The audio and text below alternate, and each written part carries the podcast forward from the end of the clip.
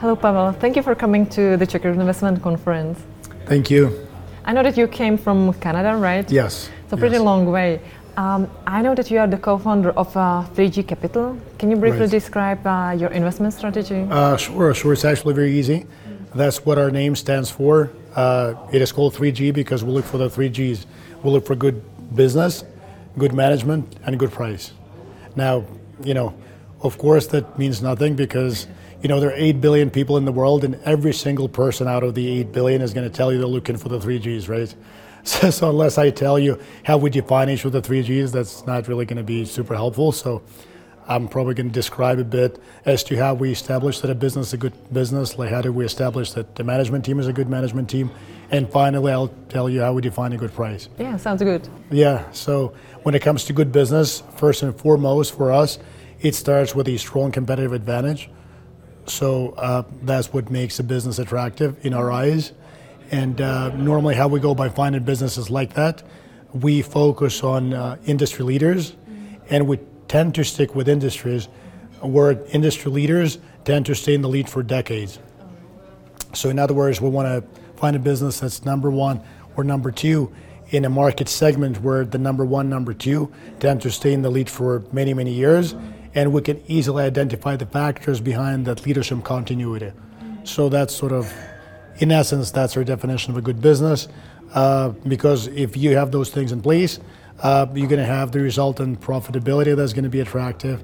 Uh, and finally, we want to be ensure that those businesses are in solid financial shape, which means that we generally stick with businesses that have a debt payback period of no more than three years.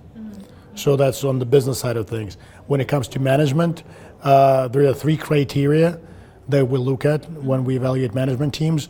Number one would be um, how opera- operationally astute they are. Number two, how good they are with capital allocation. And number three, is there alignment of interest between management and shareholders? So, you know, operationally, we're going to look at their track record. We're going to try to see, given a competitive position that the company occupies, are they monetizing the economics to the full extent or not?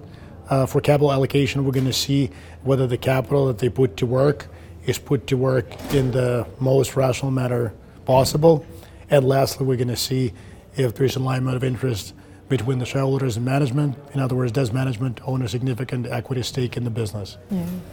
nice. Um, I know that you uh, you're part of uh, 3G Capital since 2004. Right. Has the strategy changed over the years? Uh, it has changed a little bit. When we initially started out, it was just the US that our investment universe included. And starting around 2009, we actually expanded our investment universe to include frontier and emerging markets as well.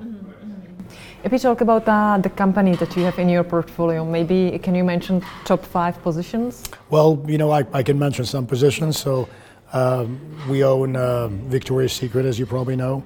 So it's the largest ladies' lingerie brand in the US with market share of over 20%. Uh, they pretty much own that market. The next biggest competitor is going to be less than half that size, uh, selling at a very attractive valuation. Uh, another business that we own is a business that I'm going to talk about today here at the conference. It's a company called uh, Genomma Lab International, based out of uh, Mexico City, Mexico. Uh, it's the largest personal care and OTC pharmaceutical products company in, well, one of the largest uh, personal care products and OTC pharmaceutical products in Latin America. Um, essentially, the way to think about it, it'd be like sort of a mini Procter and Gamble of Latin America. Uh, the company uh, has brands that occupy leading positions across their respective categories. Uh, they have good growth rates due to the fact that they're active in the markets that are growing quite fast, and the company is available at a very attractive price. Uh, they're selling for seven times forward earnings, and they have a dividend yield of about uh, seven percent. So it's just one of those things where, you know, you don't need to compromise between business quality and the price that you pay. You don't need to buy fair business at a good price or a good business at a fair price. Here, you buy a good business at a good price. If I go back to Victoria's Secret, I know that they are now changing the the campaign again and switching uh, back to sexy angels. So, Yes. what do you think about this strategy? Well, you know, we'll see if it works. At the end of the day, uh, when it comes to businesses like that, I don't think you want to be glued to any specific method of maybe bringing a product to market. you have a great brand, you have, you have a grand uh, great digital following. So at the end of the day, uh, you're going to change things how you approach marketing, and maybe you know from time to time you're going to try different things that normal. So whether this one works or not, I don't know, but I know on average, whatever marketing strategy they use is likely to work. Uh, it has worked, you know, for many decades. Likely, you know, it's going to keep working. Um, so at the end of the day, like they have the number one brand in the U.S. Um, they have presence across both traditional and digital media, where they're number one. So I think they should be able to monetize it. Yeah, absolutely. I know that you bought Kaspi, Yes. if I remember well. Do you still have it in your portfolio? Yes, we still have Kaspi. Maybe can you, uh, for people that don't know the, the company yet, uh, can you briefly describe it? Uh, yeah, sure. So basically, uh, the way most people would describe Kaspi, they would say it's the largest super app in Kazakhstan. Uh, Kaspi themselves, they wouldn't define that themselves that way. Uh, basically, how how they approach it, they say, look, we're we are a customer experience design company. So basically, let's say whatever service that a consumer uses, and we can digitize and make it more convenient, we're going to be offering that service. So this is essentially what we do. Uh, what they do, uh, if you were to say, you know, what do they do specifically, you can say, well, look, you know, they are engaged in e-commerce, they're engaged in payments, they're engaged in fintech, uh, now they're in, engaged in like grocery deliveries, they engaged in selling train and plane tickets, et cetera, et cetera. So it's really an operating system for someone living in Kazakhstan. Uh, it is so universal that even if you needed to get a driver's license, you can get it through Kaspi. So uh, it's kind of like there's no way you can sort of bypass Kaspi and live a normal life in Kazakhstan. so uh, that makes it very, very sticky. Uh, they have a wonderful management team. They, How did you, how did you find this uh, investment opportunity? Uh, well, I was just basically following a lot of internet businesses out of curiosity. Like we're not ever big and invested in like tech businesses, but for some reason Kaspi piqued my interest, and I started studying it. I was really impressed with the business quality, but more so with management quality. Um, these guys they managed to accomplish the unaccomplishable more than once, so very impressive. Uh, just to give you an example.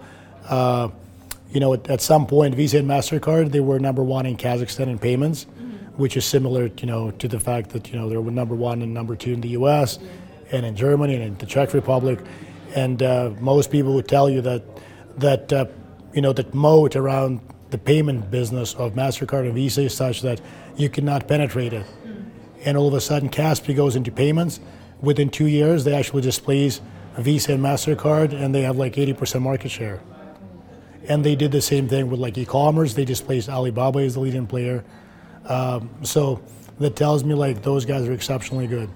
And like I looked at how they make decisions, the decision making velocity, like the rationality, it's uh, second to none. So uh, extremely impressive. And you know when we bought it, the price was right as well. We bought it for five times earnings, and the dividend yield was over 10%. So it was an easy decision. Yeah, I also know that you uh, are switching your funds from Turkey to China. Well, not necessarily switching the funds, but where we had some Turkish holdings, yeah. which we trimmed, and we used the proceeds to buy a couple of things in China. Okay. So, can it, you mention what did you buy in China? Uh, sure. So, like, and, and just uh, as a disclosure, like, it's not a bet on Turkey versus China. Is basically, you know, the assets that we own in, in Turkey. Uh, the prices went up quite a bit and as a result, the valuations have gotten expensive.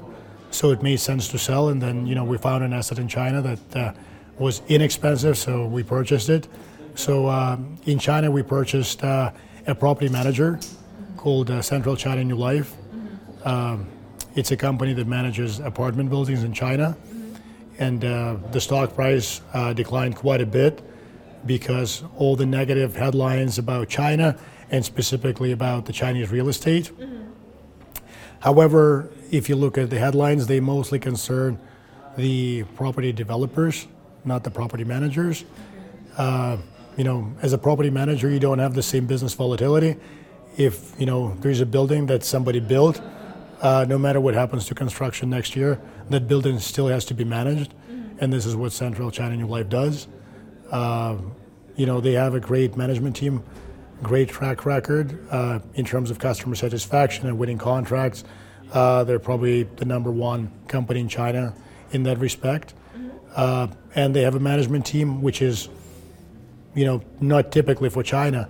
They actually very shareholder friendly, so they send most of the cash flow that they generate back to the shareholders. I think their payout ratio is 70% plus. So, and you know, I think today you're paying probably four or five times earnings for it, and you get 15, 16% dividend yield. Last question. Sure. What was the, the last company you bought for your portfolio? Well, the last company is uh, Genomma Lab, so that's the company I just mentioned uh, about five minutes ago. Nice one. All right, Pavel, thank you for coming to to the podcast. Yeah, Enjoy the conference. thank you for having me.